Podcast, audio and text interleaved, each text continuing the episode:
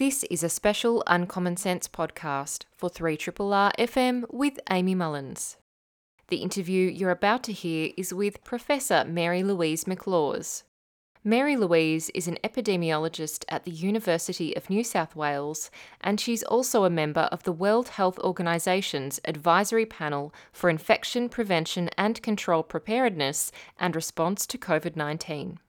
Mary Louise joined me to discuss what we have learned globally about the coronavirus and what we must do in Australia to keep COVID 19 transmission at zero to very low.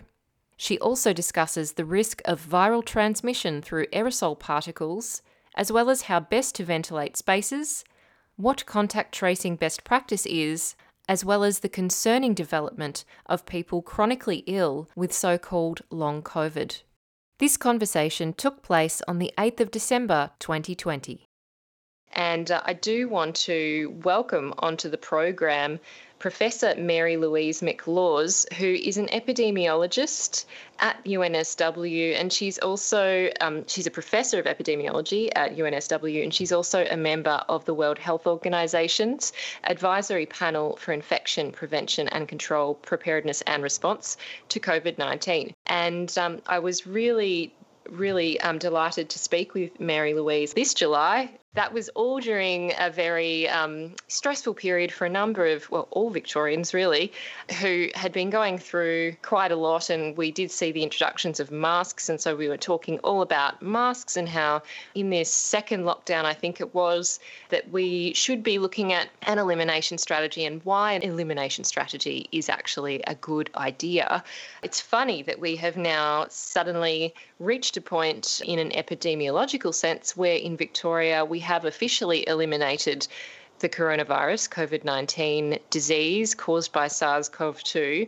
So it is a, an interesting point that I now welcome Mary Louise McLaws, who is a professor, as I said, in epidemiology. And thank you so much, Mary Louise, for coming back onto the program. Oh, it's a pleasure and congratulations to every single Victorian for an amazing effort and a wonderful result. So you deserve lots of accolades. it does feel really good, I've got to say. It does. It also feels a little surreal. I'm not sure if anyone else feels like that, but um, I feel like I had been looking at uh, you know, people interstate on their Instagrams and seeing them go to restaurants and thought it was like a completely other country. But yes, now we are sitting in cafes and going to beaches and uh, even walking outside without masks on. So things have changed quite drastically from when we last spoke, Mary Louise. But I, I did want to start this conversation on the subject that we had ended with last time, which was this discussion of elimination versus suppression mainly because at a nationwide uh, level, we apparently have endorsed a suppression strategy, not an elimination strategy. However, it kind of looks like because uh, so many states closed their borders to each other, because Victoria locked down uh, for a long enough period with strong enough measures, that we have really for most purposes, eliminated COVID 19 in Australia, um, with the odd case uh, here and there from international travellers. Um, but it seems like on a community transmission level, Australia has somehow ended up with elimination. What are your thoughts on how this has kind of occurred and the fact that so many politicians had been reticent to take up an elimination strategy in a formal sense, and yet this is kind of where we stand? Look, it's a it was an unforeseen great outcome that you had. I mean, the outcome that most uh, outbreak managers, I imagine, were hoping for was zero cases over twice an average incubation period that would put you in a very safe place for contact tracing to get right on top of any small cluster that might happen thereafter. But your authorities uh, decided that they could call upon your suffering a little bit longer to push it to 28 days. Now, let me explain the difference between 28 and 14 days. Uh, for outbreak management, we use twice an average incubation period to say that a cluster outbreak has finished, like in a large suburb or a large block of home units where there's been an outbreak. And after 14 days, for this disease, which is twice an average incubation period, you could say the cluster's over, or in a hospital, the cluster's over. But if you're looking at, say, a village or, say, a large city, then you look at twice the, the um, maximum incubation period. And for this disease, it's 14 days is the maximum. So twice that is 28 days. So then your authorities decided, well, you're looking so good at this, uh, given that you'd had the occasional uh, person inadvertently either acquiring it and then spreading it in, in Shepparton and, um, uh, you know, the cleaner in the Butcher's Club, they decided to go that little bit further and ensure that they um, didn't have to deal with any dispersed clusters around the state. So you effectively got elimination. But the reason that the country didn't go for elimination originally is because I think that they were toying between looking after the economy and trying to look after the Australian um, people's health. And that's a very difficult balancing act. Which one do you do? Because you can't have both. You can have a little bit of one, a little bit of the other. And given that we had uh, got to very low levels in the most populated state, New South Wales, they then decided, well, the contact tracing was such that they could put out any cluster when it occurred, and New South Wales was doing very well. But Victoria had an underlying, persistent, really annoying community level that they couldn't put out. And then it reignited with the hotel quarantine. And then you had a bushfire from all sides. You had the residential aged care facility, you had in the hospital, you had the community, you had high risk groups, abattoirs. I mean, it just went on and on. And it was seeded from the quarantine hotel. And it just is beholden to us to remember it just takes one person to inadvertently cause a wave. So that is why your authorities decided you've gone for the end of a cluster, let's go for broke and go for the end of an outbreak. But it doesn't mean that this will last forever because we've seen people coming in with exemptions on aeroplanes. You know, we had a positive American flight attendant. Now, uh, fortunately, um, that flight attendant was found very early. We've had crews coming in from freight ships uh, in Western Australia. So we'll always have a threat to a small, very low level if we nationally come together and say, let's never have a shutdown like we had before. Let's help each other pounce on any small cluster uh, so we never have to deal with this again. Yes, and a case in point would be South Australia semi recently having that outbreak in their state and trying to get to the bottom of it. But they similarly pounced on things very quickly when it looked like it would potentially get out of hand and there were multiple chains of transmission and in some cases it looked like it had it had transmitted very easily. What are your thoughts on the way that places like South Australia more recently did go that extra mile and do things that some people some politicians for example might think is over the top? I certainly don't think it was over the top but you know as we've said and discussed before before, you want things to look like it's over the top because that means you're doing it properly. Mm, exactly. And sadly, politics always comes into pandemic management or outbreak management. Um, it, it seems like the politicians can't help themselves and they uh, often don't rise to their very generously put there by their voters. And um, Eh, you know, anyone in opposition needs to understand that they have a really important role to play to support logical outbreak management. And most of Australia and the authorities have never dealt with an outbreak on this size. And, and most countries haven't outside of Asia and Africa with MERS, Ebola, Zika, bird flu, and SARS. And so they're learning as they're going and they're doing very well. Um, often, what happens with outbreak managers and, and epidemiologists who uh, deal with, with these things all the time, they understand that the virus doesn't change all that much in that it has to change its infectivity. It has to be able to become more infectious. Now, this one already is, and where we've learned from the beginning you know, a couple of months into it, that the reason that it was so hard to control compared to SARS-CoV-1 in 2003 is that you become infectious very early on, on before you get symptoms. Now, you may not spread it as well when without the symptoms, but you still are infectious, and that makes it very difficult to control. But that hasn't changed, just our learning, our understanding has changed. Then the next one is does it kill and become you know more deadly? And it hasn't. It it is um, killing our elderly, our immune suppressed, or those with a, a second very um, severe comorbidity. So the third thing that does change is behaviour. And so in South Australia, I understand that they were concerned that they, because they believe people when they interview them, that what they're being told is the truth. But for something to become much more infectious and have a much more rapid period of infectivity, it would have to have changed dramatically. And we haven't seen that. It's changed a little bit, but not dramatically. And what does change is behaviour. And that also includes, sadly, not people being interviewed by uh, con- uh, contact tracers don't feel comfortable with them and get anxious that they may get into trouble.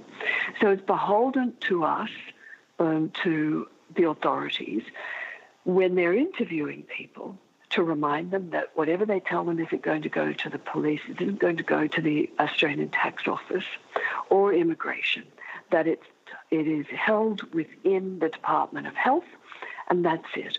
So that they feel free to then say, actually, I'm doing a second job and it's cash in hand. I mean, that's what you saw with the occasional problem with in Victoria, and that happens all the time. And this outbreak is no different than other outbreaks that has been dealt with where people don't tell the truth and the authorities run around like crazy and are kept off the real scent for a week. And the same thing happened during SARS when a um, case had a receipt in his pocket saying that he'd been to a restaurant. And so he chose that line of deceit with the contact tracers and said he, he thought he caught it, must have caught it in a restaurant. But in fact, he didn't want to tell the authorities that he'd visited a sex worker. Now, had he told the authorities that, the authorities wouldn't have wasted many days trying to work out could this disease be spread like Legionnaire's disease with air conditioning in a shopping mall? And so outbreak managers get very short tempered when this sort of thing happens because it places people at unacceptable risks. So people being interviewed need to be reminded once, maybe twice, and then if they continue to lie, there needs to be repercussions because it places the public at risk because the poor old contact tracers and public health officers can't do their jobs properly. So the authorities in South Australia ran around taking people's word on what was happening because they, they'd never been lied to before by somebody who feared what would happen. And uh, so it's beholden to contact tracers to build up trust and to say to them, please tell me the truth. If you tell me the truth within this cone of uh, anonymity, you won't get into trouble. But if I ask you again and you lie, then there will be consequences because you can't have the authorities um, shutting down communities because somebody hasn't told the truth. Absolutely, it's so true. And um, one of the interesting parts about this, of course, we have seen in Victoria that even people here, when we saw the country outbreaks, we had people who weren't honest with our contact traces. I do want to ask about some of the other things that contact tracers and the public health team have put in place in Victoria, for example, but I know it's being used elsewhere, is that when we see these outbreaks, given that we have such low community transmission or no community transmission in our case, that one thing that is new is that not only do the close contacts of a known positive case go into isolation, um, but then also those people's contacts as well seem to go into isolation for some period. I wanted to understand that advancement really that we've made in not just going to the first layer but then also moving to the next layer of contacts. And you know whether you think that's an effective strategy and something that um, is a useful thing that we have learned from you know the multiple waves we've already been through. Look it's not new. Uh, it's only new because the state territory authorities have time to do this. We have known since about April that people become infectious to others on day three, four, and five after being exposed. Now, 50% of all cases become infectious to others on day four, a smaller proportion on day three, and an even smaller, rarer proportion on day zero and day one, you know, less than 1%. So the proportion and probability of spread it builds up by day three. And the use of um, contacts of contacts is basically saying now they have time, they can go back to the contacts. But what they should also be doing is going back further because previously when they when everybody was run off their feet in New South Wales and Victoria, they went back 48 hours from the first symptom. That's not far enough and never has been far enough. And we've been, we've seen that cluster outbreaks in New South Wales. There was one with a, a teaching hospital. It went for 30 days. And that is several incubation periods. And why did it go that long? Because they didn't go back far enough and they didn't go to contacts of contacts. And then, secondly, it just didn't stop at 33 days. It then went another 30 days and two other cases were found. One person was found, was, was tested positive and found to have a contact of somebody from that original cluster. So what it suggests to me is, is that people slip through their fingers because they did that minimum amount of think back 48 hours from when you first had your symptoms. But in fact, you should be thinking forward, trying to work out who your source case is, and then thinking, all right, three days from when the source case was found, and that's why they're interviewing you now because you're part of their uh, reporting of who they met.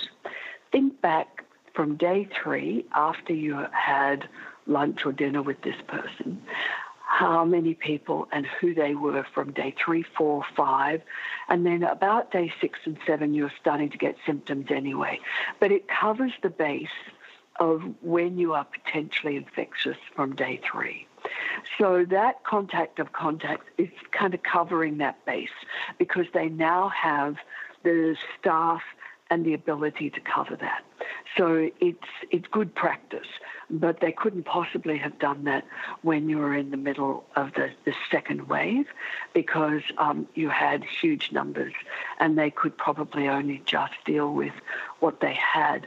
And this goes to the question of why we aren't having a national contact tracing system where when you need help you can call in people from New South Wales or South Australia. It certainly has to be, the cluster has to be dealt with locally because it's only the local public health officers who fully understand when, for example, I work in Randwick and a contact tracer would say, So, uh, do you work on campus? Do you go up the road to the hospital? Um, and they fully understand what Randwick looks like and what they may have to deal with. So, local management, but assistance where needed with uh, the contacts of the contacts. Yeah, that's uh, really, really interesting that you've um, explained that. Thank you so much for that. Does that mean that in our interviews now, when we're capturing contacts of contacts, are we going back prior to 48 hours before symptoms now when we're asking people to recount what they'd been doing? It should. They should go back. Uh, WHO even says 48 hours, and that hasn't caught up with the with the recent knowledge that, in fact, on it, that that covers day four, but doesn't cover day three. Uh, you know, post exposure, and I think that we're now at a level of um, safety that you can go back 72 hours just to make sure and then do contacts of the contacts back to 72 hours. That seems like a very sensible thing. Hopefully, that is what's happening or does happen. One of the other areas that I have been very interested in, in terms of the science and the fact that perhaps some governments and bodies haven't quite caught up with it. And we see these discussions, particularly on Twitter, amongst a lot of scientists. But looking at things like aerosols and how the coronavirus can be spread not just through droplets in the air that, that are kind of larger particles that drop, but these very small particles that are aerosolized that since the beginning of the pandemic has been something people, scientists in particular, have discussed as a possible mode of transmission. However, you know, it has taken some time for science to like look at aerosols um, in more detail. And then we've seen, for example, Australia's infection control panel think about aerosols, but they haven't really, or they hadn't up until recently, really acknowledged the role of aerosol transmission in any widespread sense. So I did mm. want to understand from your perspective and also being across all the science in your roles at the moment, where we are actually at in terms of our understanding of aerosol transmission and whether that's something that we should be thinking about and also considering ventilation of indoor mm. spaces if that is something to be concerned by.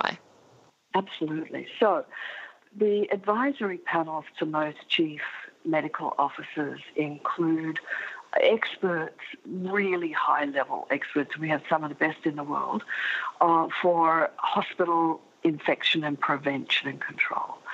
Now, we know in hospitals that there are opportunistic moments where healthcare workers can acquire an infection when they do a procedure that creates aerosols.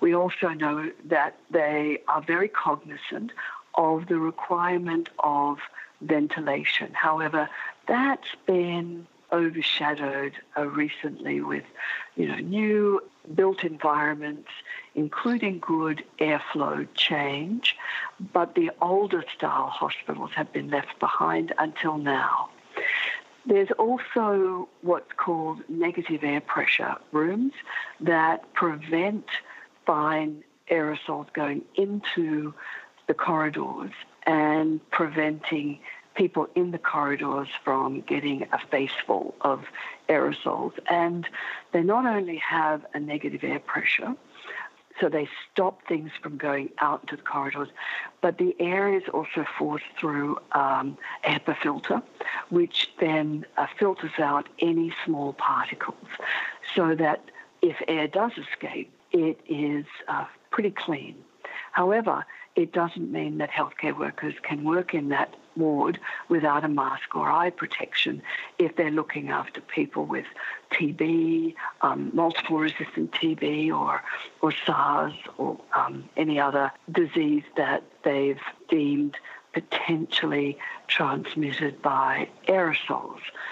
But we're learning more and more that, in fact, infectious diseases uh, from the lungs aren't actually just pushed out by one size particle. And my own PhD student, she's now got a doctorate, uh, Dr. Jan Gralton, uh, and I uh, looked at this with Professor Bill Rawlinson and Euan Tovey, And uh, we got together. I was asked by the chief medical officer at the time, getting ready for uh, in pandemic influenza, to look at the safety of guidelines for healthcare workers for pandemic influenza. And one of the issues was that diseases were identified as either droplet or airborne spread based on a cut point of the size of the particle. And Jan went to a lot of trouble uh, looking at the literature for me and identified that some of the methodology was incredibly flawed. At even nowadays, with electron microscopy and all sorts of methods of identifying the size, it's very hard to keep a particle still to then size it. So even if you look at the old size particles of anything greater than five microns, is a droplet, anything smaller is an aerosol or um, airborne spread. And we decided, not we, but the previous uh, scientific group decided that flu was airborne and others were not, like SARS in 2003. But that wasn't the case because Jan got a lot of patients with influenza A and B and other uh, respiratory viruses and got the patients to speak through an Andersen sampler. It was a sampler that push that you, as you're speaking or coughing or you know um, or just breathing, it sizes the particles through membranes. And we identified that in fact influenza is not just airborne spread, it's droplet as well. And when I was on WHO panel looking at this vexing decision about what is airborne, what is a droplet spread. I reminded them of our paper, but there was also other authors had also identified this, but the scientific community chose not to be woke by this in 2000 from 2009 to say about 2015 and they just kind of ignored it and then a scientist, an engineering a scientist, um, I think she was a physical engineer from Queensland, was getting very anxious that we, as a scientific infection control group, weren't taking airborne spread seriously, but we were. We just weren't communicating it properly for infection prevention and control people in the hospitals who sit on these scientific committees to advise the chief medical officers in Australia. So in the hospitals, they know about these things, but in the community, we hadn't really focused on educating the community. So we set about rewriting the guidelines, and the guidelines came out on the 9th of July and very clearly state that there is droplet and contact or touch. Uh, uh, a lovely professor in Hong Kong, uh, Professor Lai, calls it touch transmission. You won't get it unless you touch a high touch area that's been contaminated. So, touch contamination or droplet. But there's also airborne spread, and if you add poor ventilation, then you're going to catch it by these tiny little particles that hang in the air for much longer than the droplets do. And there's been outbreaks on buses and a famous one in a restaurant uh, because of poor ventilation. And then we set out to remind hospital infection control experts about the need for ventilation in hospitals and then they became mindful that the older style hospitals hadn't been keeping up with this ventilation and that I kept talking to the public about the importance of ventilation in restaurants and shopping malls. And I think the new updated guidelines has helped to bring to the forefront the importance of ventilation for the public because it's, it's nothing it's not just all about hospitals it's about the public, because that's where most COVID's being caught, not in hospitals. And I think now uh, infection prevention and control experts are now woke to the importance of ventilation in public, in offices, in buses and trains. That's really great to hear. I did want to also apply that ventilation question to places that we are seeing opening up more, like obviously schools have returned, you know, much sooner than offices, but we are seeing that Victoria, for example, is allowing 50% of workers to go into their office and it started up at, as 25%. So in even those environments where you see a large number of people congregating in open air office spaces. Um, perhaps they do have air conditioning, but how do you ensure that places like a classroom or an office where there are people working beside each other, how do you ensure that those type of spaces are adequately ventilated? Mm. Uh, you get your air conditioning uh, engineer out, and they will then be able to test and tell you the airflow change. So there's uh, two measures the old fashioned air change per hour, ACH, or the litre per second per person. And they kind of equate to each other, but they're on slightly different scales. And so you get your engineer to come out and look at that and also ask him or her to ensure that the airflow change is 100% fresh air from outside because sometimes air conditioning doesn't source its air from outside, it just basically recirculates. And that's sometimes what happens in some aged care facilities um, because it's expensive to source fully 100% clean air change. But that's what should be happening during COVID. So get your engineer to come out. Thank you. That's uh, excellent advice. I'm sure lots of people will find that very helpful. There are a couple of things I really would love to discuss before we have to finish off. One of them is around long COVID, um, which is the term, the colloquial term people are using for symptoms that people continue to have after the virus has cleared their system and they're no longer shedding active virus. And these are symptoms that are very wide ranging and can be, you know, things like uh, brain fog, insomnia, fatigue. They can also be breathlessness, being very short of breath. There are so many different types of symptoms that it sounds that people are experiencing, including neurological symptoms. And there have been early studies to come out to suggest that SARS CoV 2, uh, that becomes the disease COVID 19, can also damage and affect a number of organs and systems within the body. So there is a concern it doesn't seem to be a very widespread concern among everyone, but certainly I know a lot of uh, people have raised this as being a concern the potential medium to long term effects that some people who become infected with COVID 19 may continue to experience. And given that this is a novel virus, a novel coronavirus, there certainly is a concern among some parts about the unknown nature of the virus and the unknown nature of these long term effects. So um, I would love to understand from your perspective in terms of this issue, because we are managing it a lot by saying, well, you know, we obviously want to prevent deaths, but clearly preventing transmission also means we're preventing another group of people from potentially becoming chronically ill. So I, wonder when you're thinking about these types of considerations um, around not just the immediate effects of a virus, but the long term effects, what are some of the things that we're beginning to understand about the coronavirus in this sense? And what type of things would you be potentially concerned by as an epidemiologist? Mm. So thank you for bringing up long hauler or long COVID. I think it's a great term. It tells you everything in two words.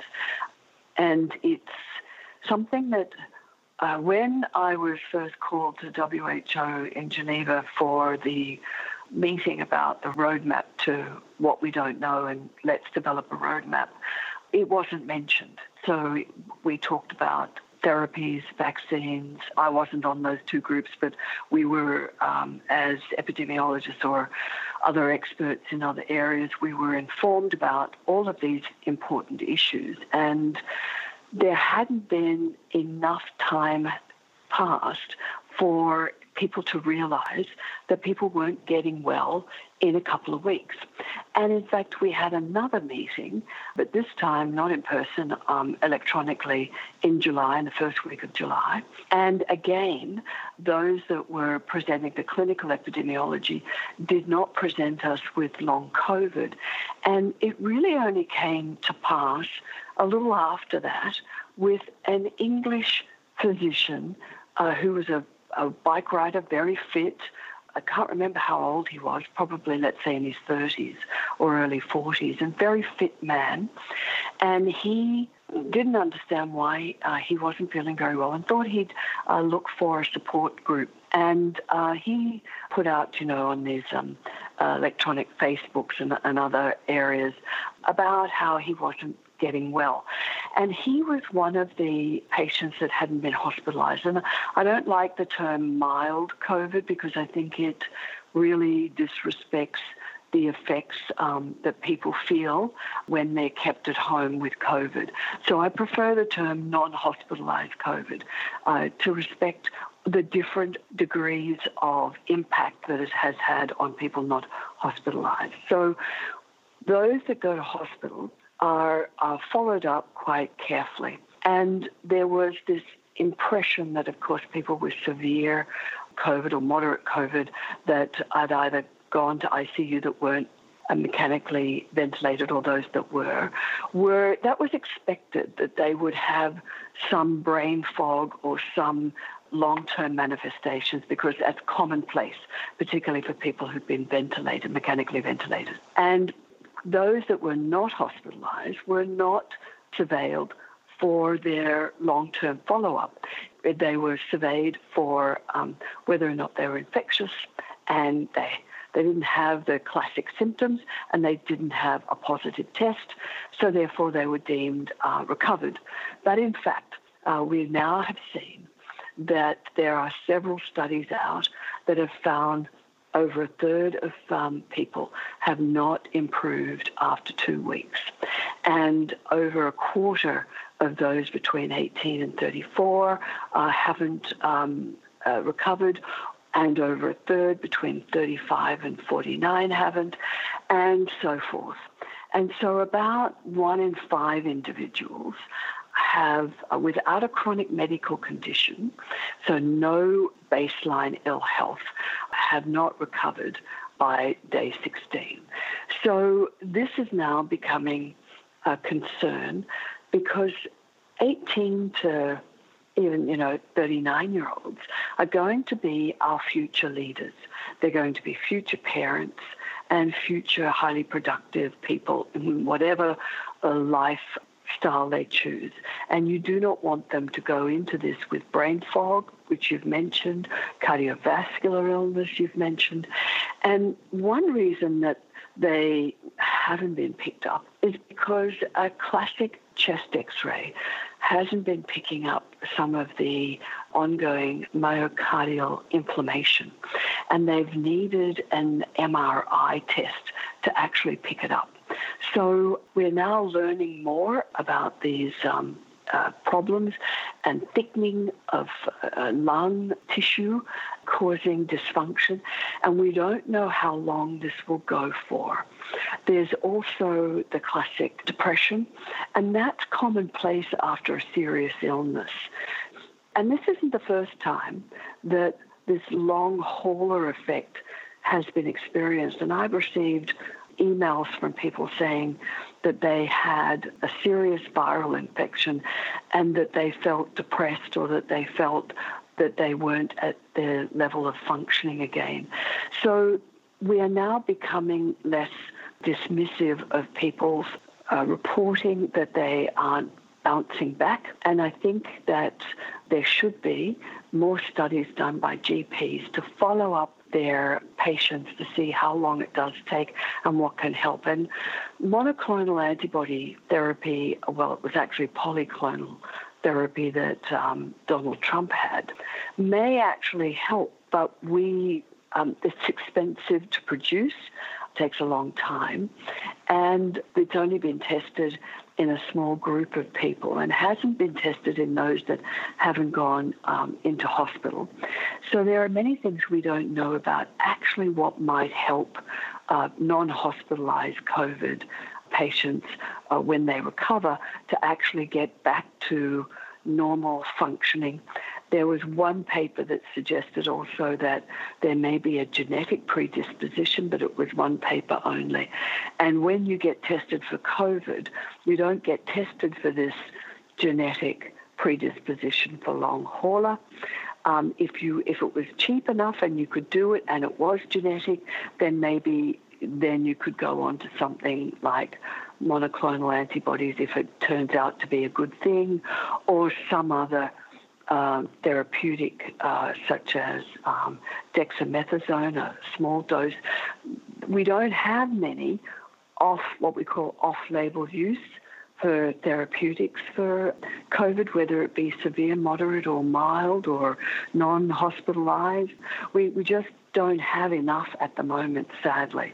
So the best advice is don't get COVID mm. if you're young so that you don't get long hauler.